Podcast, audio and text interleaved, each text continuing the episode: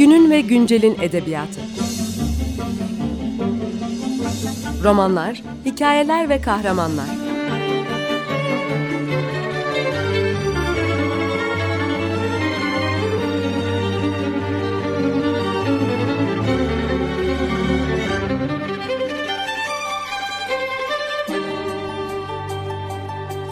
Hazırlayan ve sunan Seval Şahin.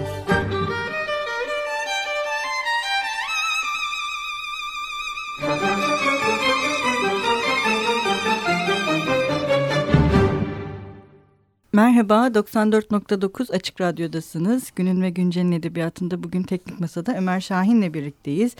Ve konuğumuz uzaklardan geldi, Ankara'dan geldi. Ee, Sevgin Necati Tonga burada bizimle birlikte. Hoş geldiniz. Hoş bulduk. Necati Bey. Teşekkür ediyorum hocam. Ee, Necati Bey'in İstanbul'da olduğu bir dönemi yakalayarak evet. kendisini programımıza konuk edebildik.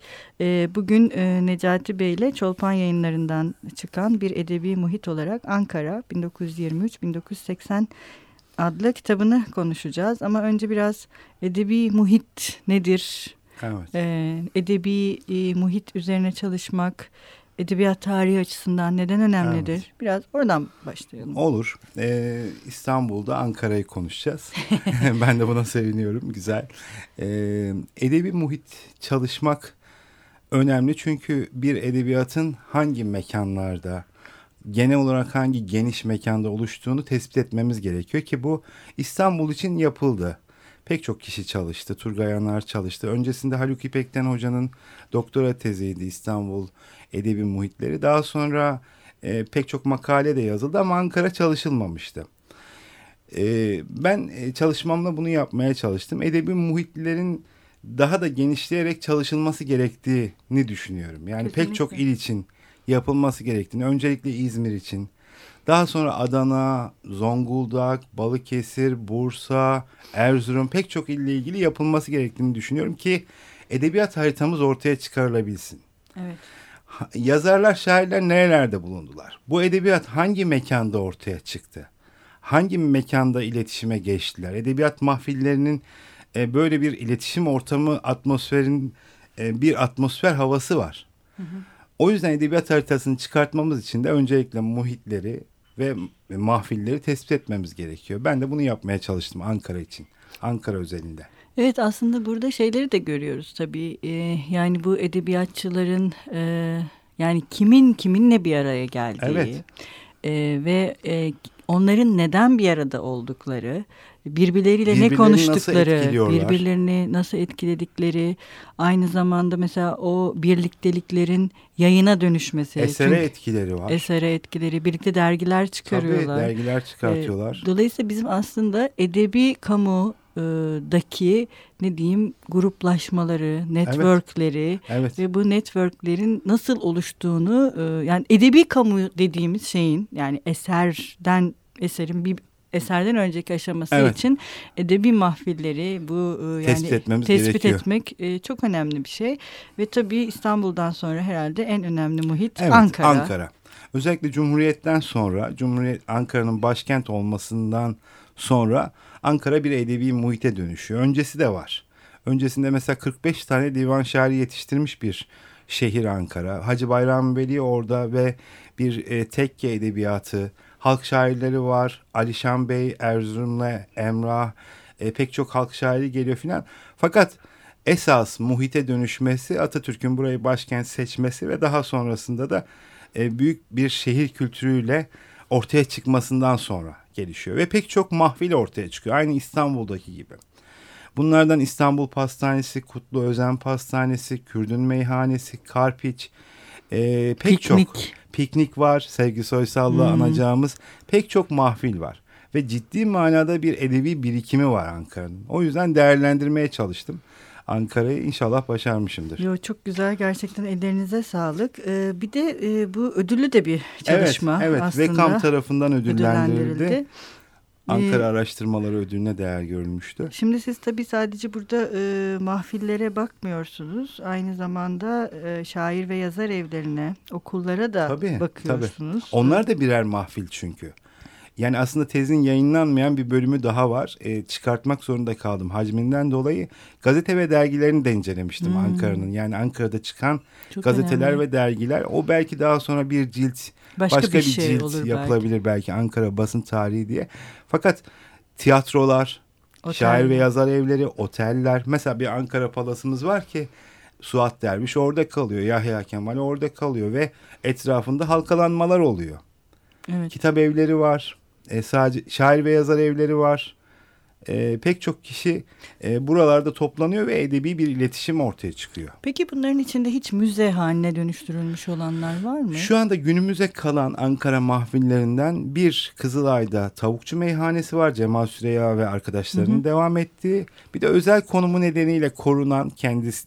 E, doğal olarak korunan Taceddin dergahı var. Akif'in de Akif'in bulunduğu ve e, onun dışındaki mahfillerin hiçbirisi yok ne yazık hmm. ki. Herhangi bir buna bir müzeye dair... dönüştürülen yok ne yazık işte ki. Yani da... ge- gerçekten kültürel mirasımızı koruyup kollamamakta mahir bir milletiz. Yani evet, maalesef ne çok yazık haklısınız. Ki. O yüzden de böyle çalışma. Batı'da olsa Batı'da böyle değil. Tabii tabii. Yani Haşim anlatıyor ya Faust'un mürekkep lekeleri yazısında. Yani müzeye gidiyor orada mürekkep lekelerinin İstanbul Pastanesi Avrupa'da bir ülkede olsaydı e, insanlar orayı müzeye haline getirir ve öğrenciler öğrencilere geziler düzenletirlerdi. Tabii. Gitmeyen yok. Okumalar yapılırdı. Tabii oralarda yazarlı. Okumalar. Yani bir edebiyat atmosferine dönüştürülür en azından. Bizde her şey gibi edebiyat turizmi de gelişmediği için ne yazık ki hı hı. E, yok müzeye dönüştürülmemiş. Peki bir de e, şimdi şöyle sorayım size madem İstanbul'da Ankara'yı konuşuyoruz e, bu e, İstanbul ve Ankara'daki edebiyat mahfilleri birbirinden farklı mı sizce?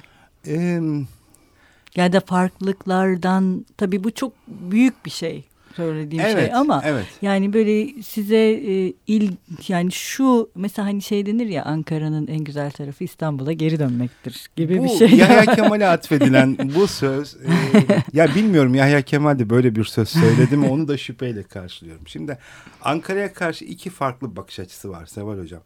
Birincisi ya yoktan var edilmiş bir şehir Cumhuriyet'le birlikte ortaya çıkan bir şehir olarak algılanıyor e, ya da Bozkır kasabası, denizi olmayan bir şehir ya da küçümseyici bir bakış açısı var. Ben kitabımda ne iki bakış açısından da farklı bir şey yaparak objektif bir bakış açısıyla yaklaşmaya çalıştım. Bir kere Ankara bin dokuz yüz sanırım on dörtte büyük bir yangın geçiriyor ve şehrin üçte ikisi yanıyor. Refik Halit Karay Ankara kitabında anlatır bunu. Yani gerçekten kültürel bir muhit. Tanpınar E, beş şehirde anlatıyor ya tarihin terkipleriyle dolu bir şehir. Hatta diyor ki e, ta, e, kalenin içerisinde gezerken buraya taşınmayı düşünüyorum ama e, Gazi'de enstitüdeki odasında öyle cemiyetli bir muhitimiz var ki orayı terk etmek istemediğimden gelemiyorum diyor. Gerçekten önemli bir şehir Ankara. Şimdi tabii İstanbul gibi bir payitahtla asırlarca e, ülkenin siyasetine yön vermiş, eğitimine, kültürüne yön vermiş bir şehirle kıyasladığımızda e, Ankara galip gelemez. Ama böyle bir derdimiz de yok aslında. Benim böyle bir derdim yok yani. Aslında... Galip gelmek ya da kıyaslanması taraftarı da değilim. Hı hı. Fakat mahfil babında düşündüğünüzde mesela İstanbul Pastanesi hiç de İkbal Kıraathanesi'nden, Meserret'ten, küllükten aşağı kalır bir yer değil. Hatta Necip Fazıl Babali'de eğer diyor İstanbul'un bir e, mikro ölçüde küçültsek e, ve İkbal'le Meserret'in kıyaslasak burası İstanbul Pastanesi'dir diyor. Ve yaklaşık yirmi otuz yıl edebiyatçılara mahfil olmuş bir mekan İstanbul Pastanesi. O dönemde İstanbul'da öyle bir mahfil yok. Hı hı. İstanbul Pastanesi'nin olduğu dönemde. Ama işin e, garip tarafı... E, Ankara'daki en önemli mahfilin adının dahi İstanbul, İstanbul Pastanesi olması. Yani İstanbul'un etkisini gösteriyor. Evet, ben de onu düşünmüştüm ama bir taraftan aslında şehrin e, küçük olması belki de bu edebi mahfiller için e, bir avantaj da evet, olabilir. Evet, evet. yeni kuruluyor olması, yeni herkesin kuruluyor birbiriyle olması, iletişime geçmek daha istemesi. Yani e, buluşulabilecek e, yerlere ulaşımın kolay olması, evet, evet. birbirlerine daha çok fazla gidip gelebiliyor olmaları da o iletişimi daha ne diyeyim canlı kılıyor olabilir. Evet. Şimdi kuş bakışı bir nazarla baktığımızda Seval Hocam, Cumhuriyet'ten sonraki edebi toplaşmalara bakalım. Garip, Mavi, Hisar, İkinci Yeni, bunların hepsi Ankara merkezli. Dergilere bakalım. Türk Dili, Yaprak, Ağaç, Varlık. Varlık Ankara'da çıkıyor. Yaşar Nabi orada kuruyor. Daha sonra Seçilmiş Hikayeler, Dost. Daha sonraki dönemlerde edebiyat, Nuri Pakdil'in edebiyatı, e, Mavera. Şimdi günümüzde de devam ediyor. Hece. Hı hı. Mesela Ankara dergi yönünden de önemli. Evet. Ulus gazetesi mesela, Zafer gazetesi. Yayıncılık. Yayıncılık da etkili. Yani sanki Rüzgarlı Sokak Ankara'nın o İstanbul'un Babali Caddesi gibi çalışıyor. Evet. Yani İstanbul'un küçültülmüş halini düşünelim ama çok yoğun bir edebiyat hı hı. hayatı var o dönemde. Bir de tabii oraya daha çok bürokrat ya da memur olarak gidiyorlar. Evet, evet, edebiyatçılar. Evet, aslında evet. Biraz milletvekilleri me- çok fazla. Evet, e, ve şey belki biraz mecbur bir ne diyeyim çok ama mu? Bu mecburiyet çok verimlilik de getirebiliyor bazen. Tersi de tepebiliyor. Mesela Tanpınar'ın en önemli eserlerini yazdığı dönem o milletvekili olduğu dönemde zaten onun için gitmek istiyor. Yani param ders... olsun diyor yani. Evet, param vaktim olsun. Yok diyor. Para Hı. yok. Ee, bazılarında ters tepiyor yalnız. Mesela Halil Ma- Nihat Boztepe bir satır yaza- yazamıyor milletvekili olduk, olduğu dönemde. Milletin işine düşüyor. Evet, milletin evet. Yani o biraz kişiliğinden de kaynaklanıyor yani. Ee, Ankara'nın bir çekim gücü var. Tabii ki siyasetin merkezi, eğitim, pek çok üniversite açılıyor. Oradaki hocalar e, görev yapıyorlar. Orada öğrenciler var. Öğrenciler de yetişiyor belli bir zaman sonra. Hı hı.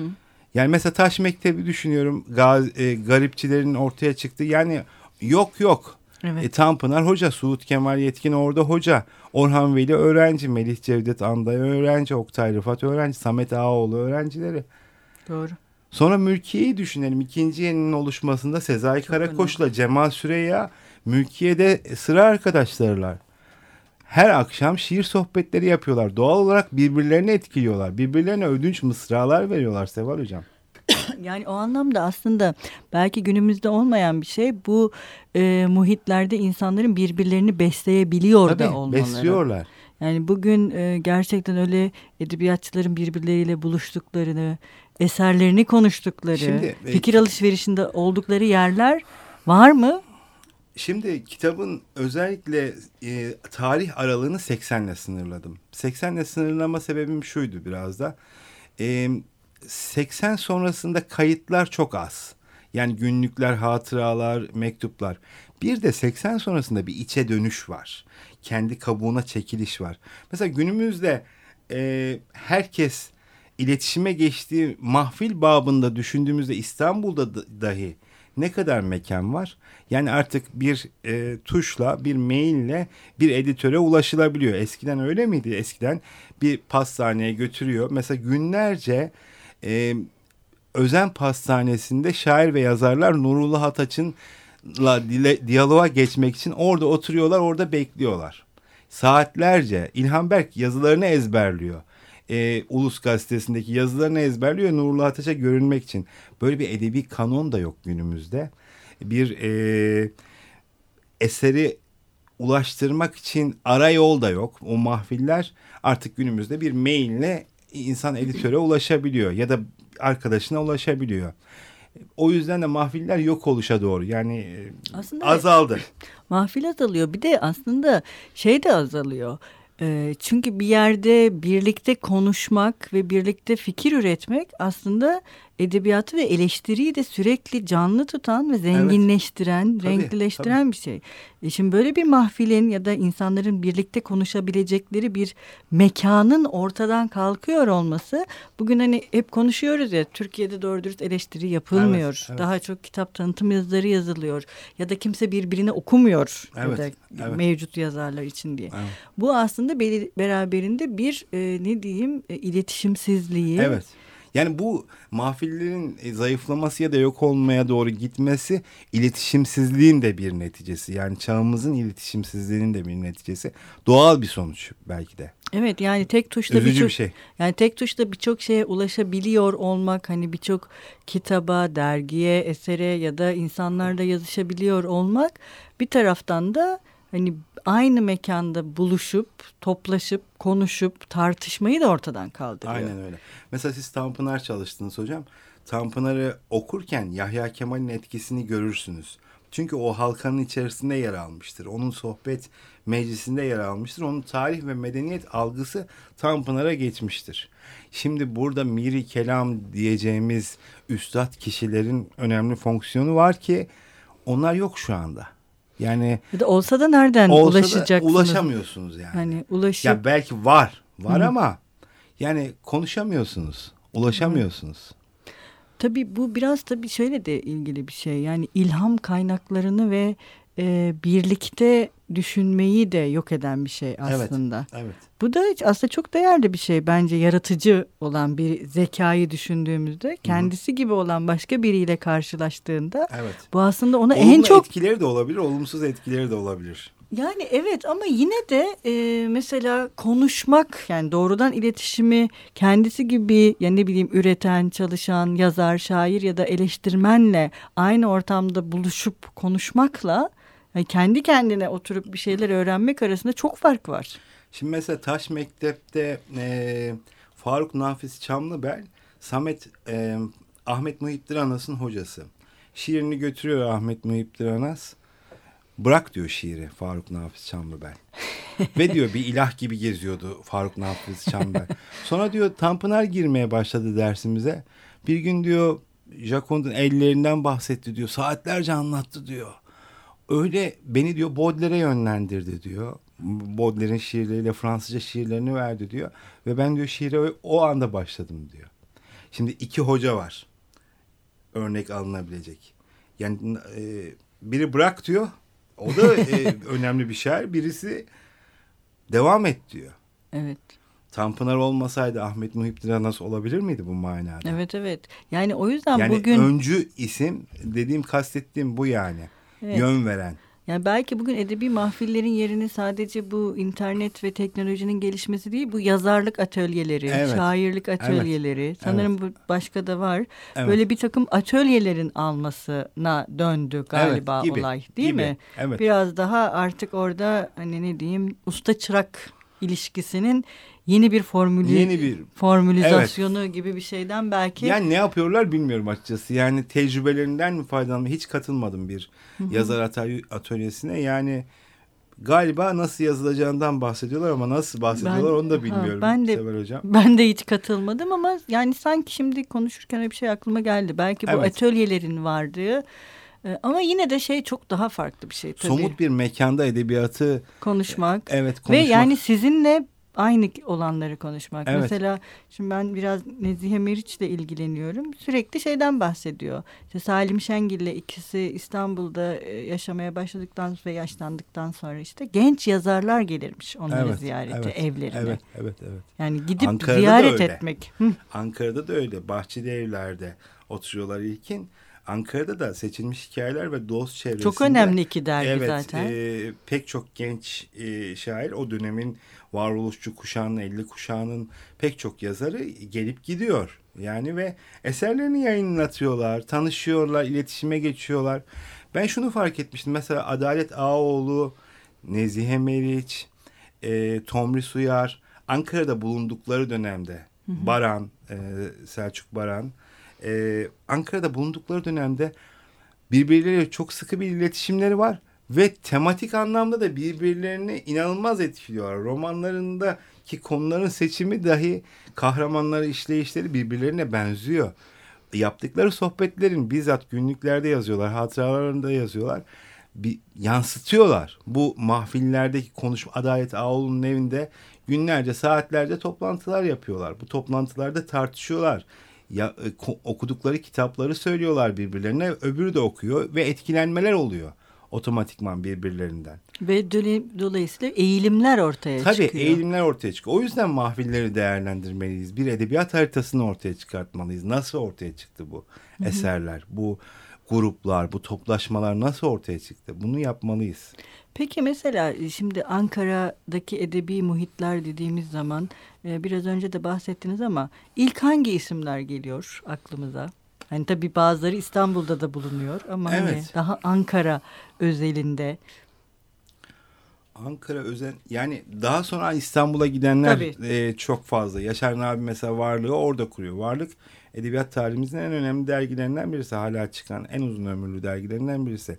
Necip Fazıl, Yahya Kemal de bulunuyor. Yani ama bana illa Ankara kökenli merkezli ilkin garipçiler Garip, geliyor. Evet, değil mi? Garip. Daha sonra Hisarcılar geliyor. Mesela evet, Ankara merkezli. İkinci Yeniciler geliyor çünkü orada, orada bulunmuşlar. Başlıyor, başlıyor. Orada başlıyor. İlhan Tarus geliyor mesela. Ee, Sevgi Soysal geliyor. Tabii. Adalet Ağaoğlu'nun çok uzun yıllar yani Ankara'da. Şehri de edebiyatlarının bir merkezi. Tabii, yani tabii. Şehri mesela de İlhan anlatmak. Tarus böyle bir isim. Evet, ee, Ankara'yı yazıyor. Ankara'yı yazıyor. Hı hı. Ankara'yı yazıyor. Sevgi Soysal böyle bir isim. Yenişehir'de bir öğle evet, vakti. Ankara'yı yazıyor. Ankara'yı yazıyor. Mesela Yakup Kadri geliyor aklıma hocam. Ankara'yı yazıyor. Memduh Şevket geliyor. Doğru. Yani bunlar önemli. Yani e, bir şehri farklı dönemlerde ve farklı e, yazarlarla e, yazılması da aslında e, orada yaşamakla mümkün olan evet, bir şeye evet, dönüşüyor. Evet. Ya bugün mesela yapar mı bir yazar ne bileyim Hakkari'ye gidip Hakkari'de yaşayıp yazar mı? Ya da Hakkari edebiyatının bir parçası yapar mı? Çok zor. Değil mi? Yani, bir evet. de hani bu... Orhan Pamuk yaptı sanırım. Kars'a gitti. Kars'a gitti. Doğru, doğru, doğru. Evet, doğru Orhan Pamuk. Otel... Doğru. Otelde kalmıştı. Doğru. Orhan Pamuk yaptı ama bayağı oldu o da yapalı. Uzunca bir zaman oldu. Herhalde iki bin yılındaydı öyle hatırlıyorum ben. Evet. E... Kar çıktığında kar. Evet doğru. doksan Peki yavaş yavaş sona doğru yaklaşıyoruz. Ee, ne yapılması lazım bu edebi e, muhit çalışmalarıyla ilgili? Siz neler önerirsiniz? Ya ben, siz de bir akademisyensiniz Seval, Seval Hocam. Acilen yapılması gereken bazı iller var. İzmir. İzmir. Ömer Faruk Uyugüzel Hoca'nın çalışmaları var İzmir üzerine. Fakat mahfilleri değerlendiren bir çalışma yapılmadı İzmir bağlamında. Ve her ilin e, oradaki üniversitesi, e, üniversitelerinin... Belediyelerle doktora, belki. Belediyelerle belki. Yani ve bu edebiyat haritasını çıkartmalı iller ve daha sonra bu mekanları kurtarılabilecek mekanlar kurtarılmalı. İstanbul'da yapılıyor bazı... Böyle tabelalar takılıyor yazarların, şairlerin evlerine en azından. Şeyde evet bu iki binde Avrupa Tanpınar Kültür Başkenti için, olduğunda şimdi yeni bayağı da Tanpınar için falan da bayağı bir şey yapıldı. Şimdi Beyoğlu'ndayız. Beyoğlu civarında da gezerken gördüm. Her il için böyle bir şey yapılması gerekiyor. Ya mesela düşünüyorum Zonguldak'taki bir akademisyen. Hocam Zonguldak bir dönem Necatigil orada, Ümran Nazif Yiğiter orada. E, o veremden ölen iki şair... Kelebeğin Rüyası'nda da anlatıyor hmm. ya neydi hmm. isimleri çok bak ben de şimdi hatırlayamadım. Onlar orada Yusuf Atılgan bir dönem, bir dönem belki orada. orada. Ee, Zonguldak mesela herkesin aklına gelmez Manisa ama en azından yine, şey. Manisa'da var. Ondan sonra Diyarbakır hem Ahmet Arif hem Sezai Karakoç, Adana, Abidin Cahit Dino, Sıtkı, e, Ziya Gökalp. Adana'da Arif Nihat Asya var, Abidin Dino var, Yaşar Kemal var.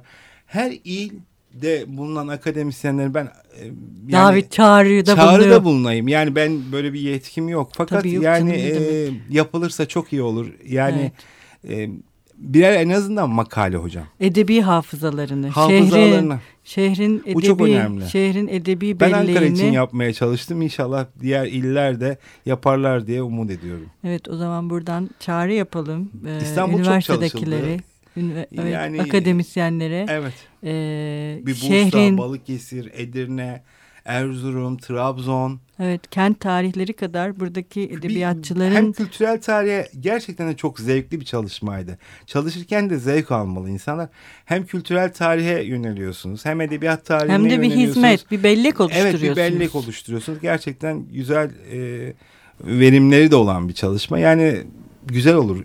Ülkemiz adına güzel olur. Böyle evet, bence de. Ben de size kesinlikle katılıyorum. Ee, bütün e, bir edebiyat hafızasını e, korumak. Evet. Bu da çok önemli bir şey. Dediğiniz gibi bizim gibi hafıza kaybı konusunda çok mahir olan evet. ülkelerde özellikle bunları evet. e, kayıt altına almak çok önemli evet. bir şey. Çok teşekkür ederiz. Ben teşekkür burada ederim. Sağ olun. Bizimle birlikte olduğunuz için. E, bugün doksan dört nokta dokuz Açık Radyo'da Necati Tonga ile birlikteydik. Kendisinin Bir Edebi Muhit olarak Ankara bin dokuz yüz yirmi üç bin dokuz yüz seksen kitabını konuştuk. Hoşçakalın, görüşmek üzere. Günün ve güncelin edebiyatı. Romanlar, hikayeler ve kahramanlar.